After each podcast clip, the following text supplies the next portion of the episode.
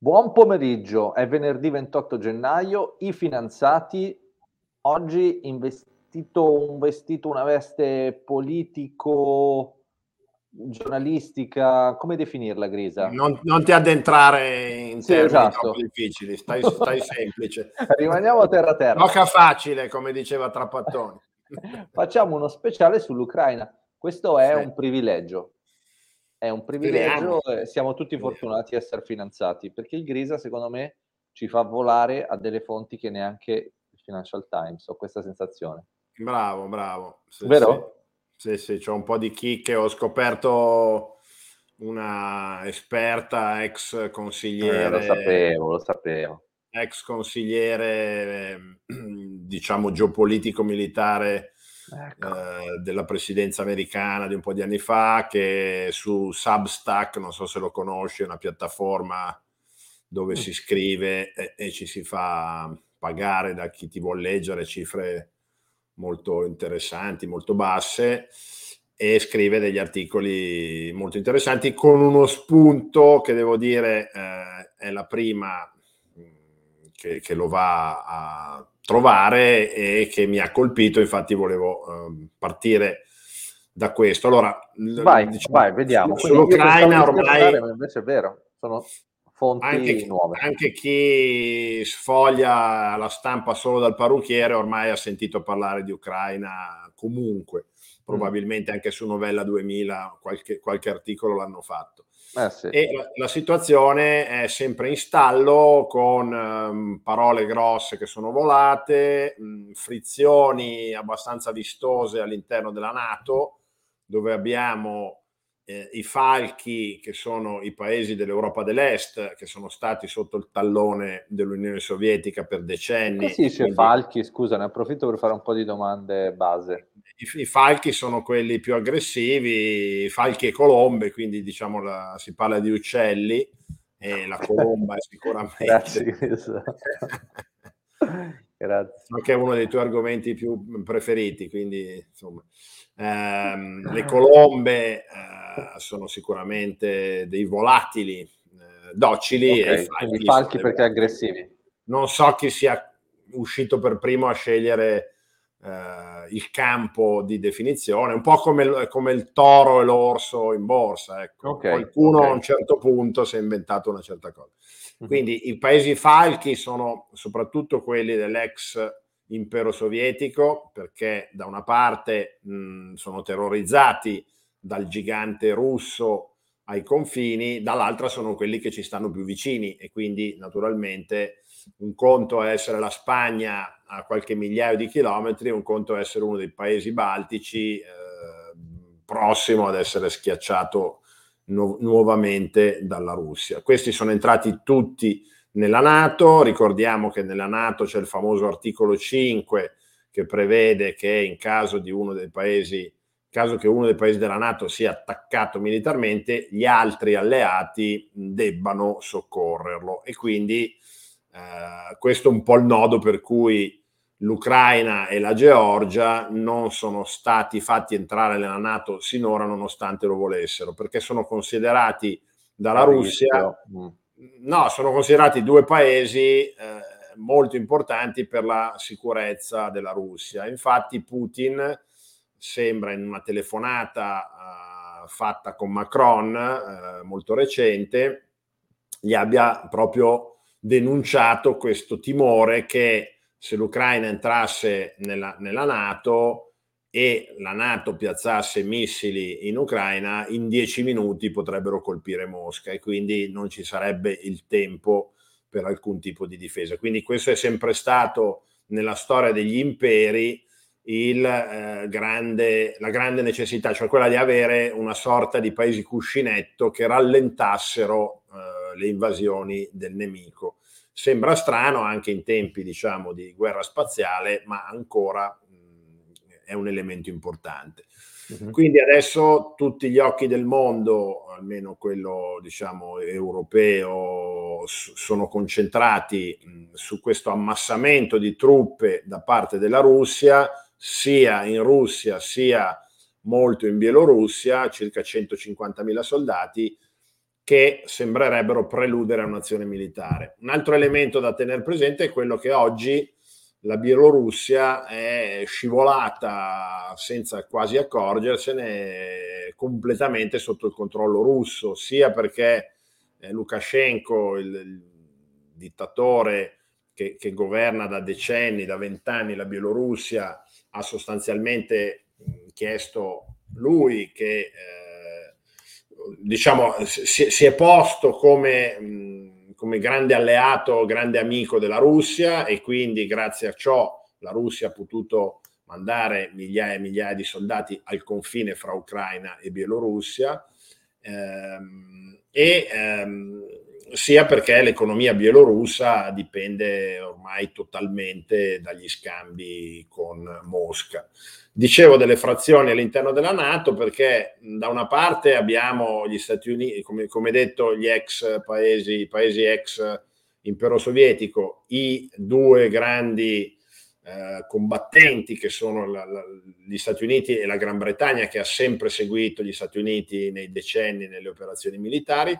Si è unito anche il Canada in questa operazione di fare la voce grossa con i russi, e dall'altra parte invece abbiamo paesi molto meno interessati a provocare uno scontro con la Russia, per usare un eufemismo, sicuramente cappeggiati dalla Germania, che come tutti sanno dipende quasi completamente dall'energia, dal gas che arriva dalla Russia, e non per niente ha costruito questo secondo gasdotto che si chiama Nord Stream, di cui tutti parlano da molto tempo, che passando nel Mar Baltico praticamente va direttamente dalla Russia alla Germania trasportando gas, mentre in precedenza gli altri gasdotti passano dall'Ucraina, dalla Bielorussia, quindi attraversano altri paesi a cui sono costretti a pagare delle fees,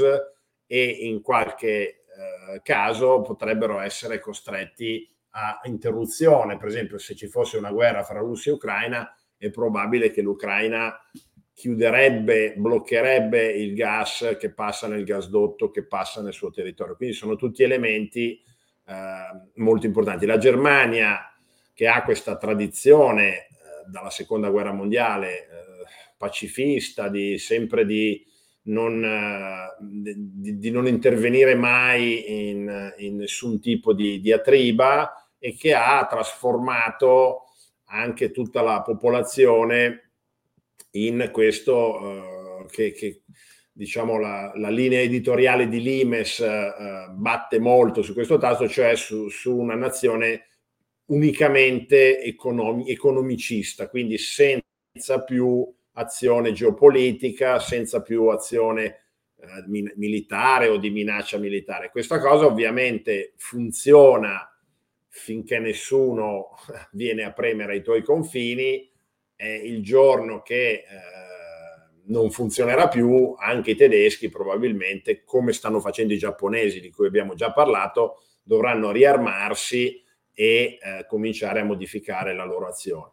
Quindi i tedeschi, in parte i francesi e gli italiani e gli spagnoli sono quelli che stanno cercando di stemperare il più possibile la tensione. I francesi però, guidati da Macron, che ormai è un novello Napoleone e Bonaparte, tendono sempre a prendere una linea molto individuale, molto autonoma, e quindi se da una parte cercano di raffreddare gli ardori anglosassoni, dall'altra appunto Macron telefona a Putin e nello stesso tempo manda truppe francesi in Romania, quindi in un altro confine con l'ex impero sovietico, sempre in qualche modo in ambito NATO, ma truppe francesi autonome, quindi comunque un passo. Poi stiamo parlando di poche migliaia di soldati, ma comunque un passo piuttosto importante, passo che è stato fatto per esempio anche da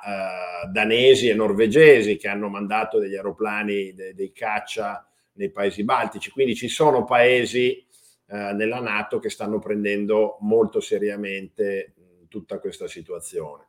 Ma scusa Grisa, se non sbaglio noi siamo dipendenti al 40% dal gas, cioè importiamo su 100 noi importiamo gas, adesso in parte lo importiamo anche dall'Algeria, quindi non ti so dire se quel 40 comprende anche il gasdotto algerino, ma sicuramente anche per l'Italia l'importazione di gas dalla Russia è notevolmente importante. Bisogna dire che e poi noi abbiamo il lettone di Vladimir, se non sbaglio, sul territorio nazionale da qualche parte.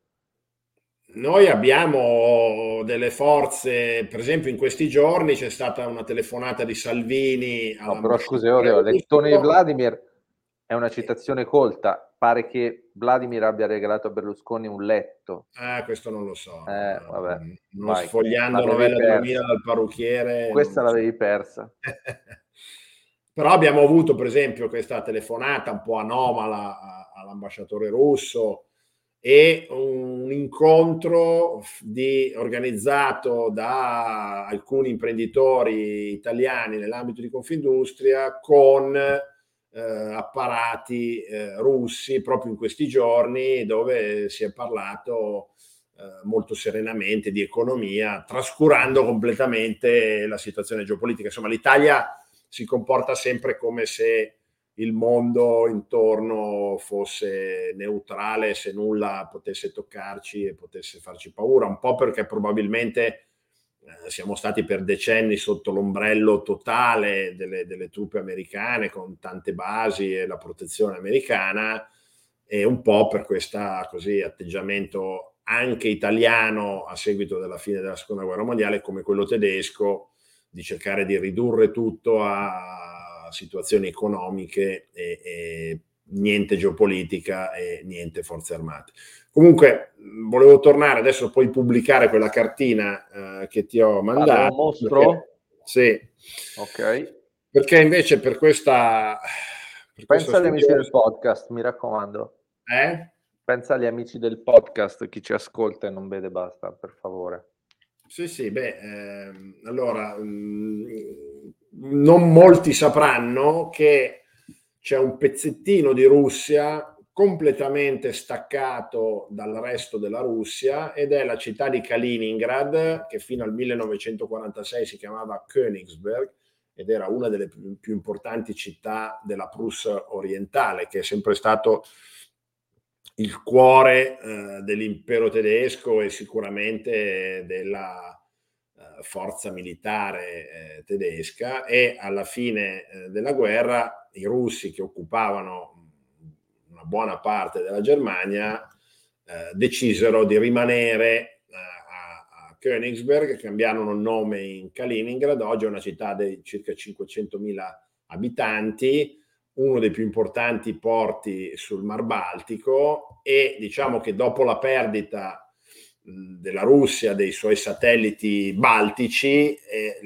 il suo affaccio sul Mar Baltico è molto ridotto, perché c'è rimasto il pezzo di San Pietroburgo, diciamo, e questa città di Kaliningrad, che ovviamente è armata in maniera piuttosto consistente. E il nodo viene ritenuto da alcuni analisti, questo corridoio che ci dovrebbe essere fra Kaliningrad e la Russia, che è di 64 miglia, quindi un centinaio di chilometri, fra Polonia e Estonia, se non sbaglio. Prova a guardare, perché io adesso non sto vedendo la cartina. Vedo Lituania. Tra Polonia Lituania, e Lituania, ok. Sì. Il Suwalki Gap. Sì, quindi è da parte degli strateghi della NATO, è da decenni ritenuto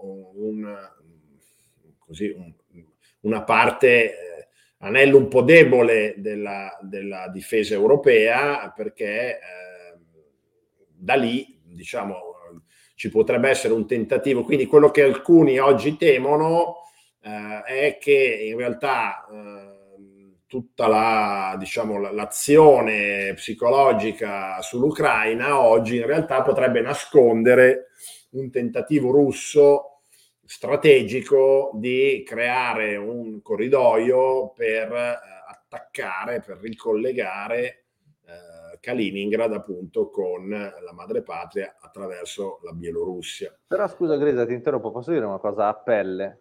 Dai. Io non ci credo ci sarà una guerra in Europa, con la Russia, non ci credo.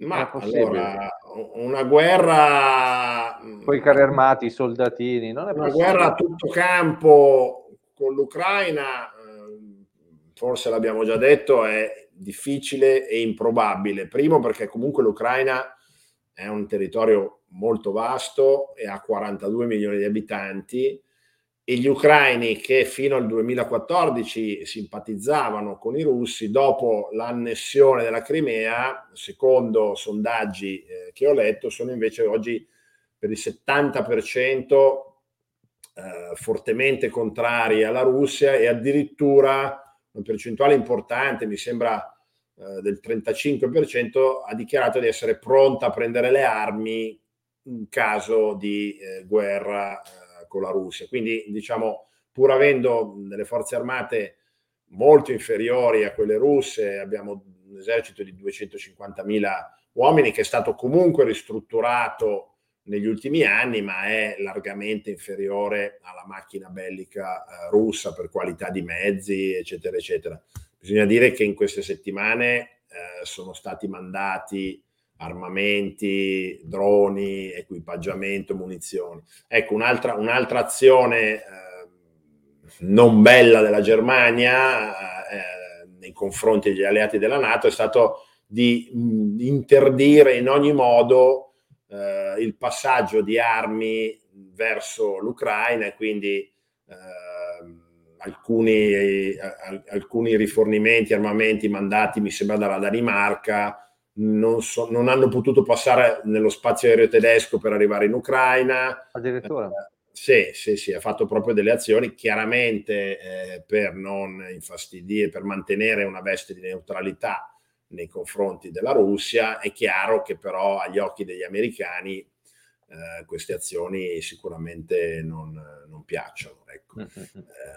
Quindi abbiamo un quadro molto variegato, abbiamo l'elemento Cina che alcuni citano. Adesso ci saranno le Olimpiadi invernali in Cina, e una situazione a cui la Cina tiene moltissimo, il governo cinese, Xi Jinping, tengono moltissimo a poter manifestare al mondo in queste situazioni il livello di potenza e di qualità economica e sociale raggiunte. Quindi un'azione, una guerra in Europa durante questa manifestazione per i cinesi sarebbe molto fastidiosa, e quindi, secondo alcuni, Xi Jinping avrebbe chiesto in maniera molto chiara ai russi di non agire in questo momento. E nello stesso tempo ci sono state dichiarazioni dei cinesi che hanno intimato agli americani e ai britannici di tenersi fuori dagli affari interni degli altri paesi, e in questo caso naturalmente sarebbero gli affari interni della Russia. Ricordiamo un altro elemento: ci sono state delle manovre militari da parte di navi NATO con aerei nel Baltico di recente, quindi diciamo che per cercare di essere così neutrali e analitici, non c'è il torto solo da una parte, e chiaramente la Russia è molto preoccupata dal fatto che tutti i paesi che una volta erano suoi alleati, tranne appunto la Bielorussia e qualche repubblica caucasica, oggi sono nell'orbita statunitense. Quindi sicuramente questo pesa, perché la Russia ha comunque ambizioni imperiali di potenza, e i suoi cittadini, sulla base di sondaggi, mettono sempre questo aspetto ai primissimi posti nella loro scala di valori.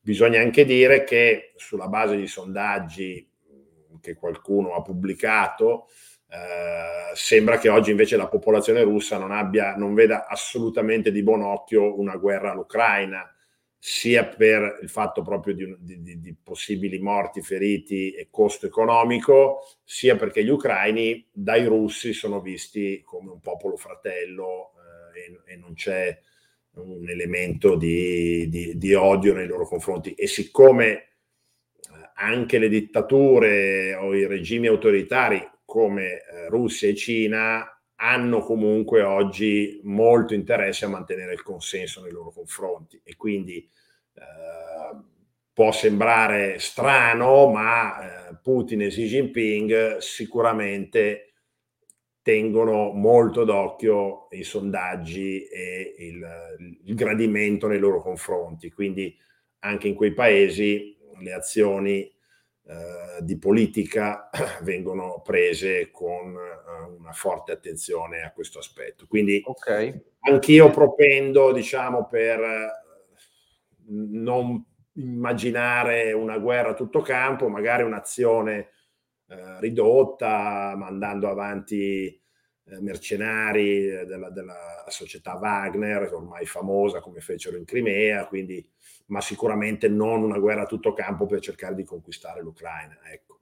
Ok, allora ultima domanda, ultimo minuto: qual è l'impatto economico-finanziario di un conflitto militare? Beh, diciamo, se ci fosse un vero conflitto militare, sicuramente l'impatto sarebbe fortissimo, in primis sulle materie prime energetiche, che sono naturalmente importanti, come abbiamo già detto, ma anche il grano, come avevamo detto. Russia e Ucraina sono forti esportatori di grano, per esempio. Infatti il grano era salito il prezzo in questi giorni, poi quando negli ultimi 2 giorni la situazione si è un po' allentata, il grano è un po' sceso, quindi chi segue, diciamo, sapendo, con cognizione di causa, può vedere chiaramente poi manifestati in questi movimenti le cose. Io per esempio ho visto stamattina uno studio su alcune società russe, le più importanti, Gazprom, Lukoil, Rosneft, che sono a prezzi estremamente bassi per quello che riguarda price earning, dividendi molto alti, crescita importante, hanno sicuramente, sono compresse nelle loro valutazioni proprio per questa situazione. Se poi la situazione dovesse sgonfiarsi completamente, ci starebbe un bel trade su alcune di queste società. Chiaramente invece c'è sempre il rischio che la situazione magari a causa di un colpo sparato per sbaglio o di un caccia abbattuto per sbaglio potrebbe comunque degenerare. Ecco, io non lo penso, perché mi ricordo sempre quando i turchi abbatterono un caccia russo pochi anni fa al confine con la Siria, e alla fine non successe nulla fra Russia e Turchia. Quindi c'è un cauto ottimismo nell'osservare la situazione, dai, mettiamola così. Bene, Grisa, direi che abbiamo fatto il nostro lavoro, tu soprattutto. Possiamo tornare a giocare a Puzzle Bubble, direi. Non so cosa sia, ma va bene lo stesso. Va bene, è un gioco, è un gioco. Ciao a tutti, grazie. Ciao, grazie. Ciao. Ciao, ciao, ciao.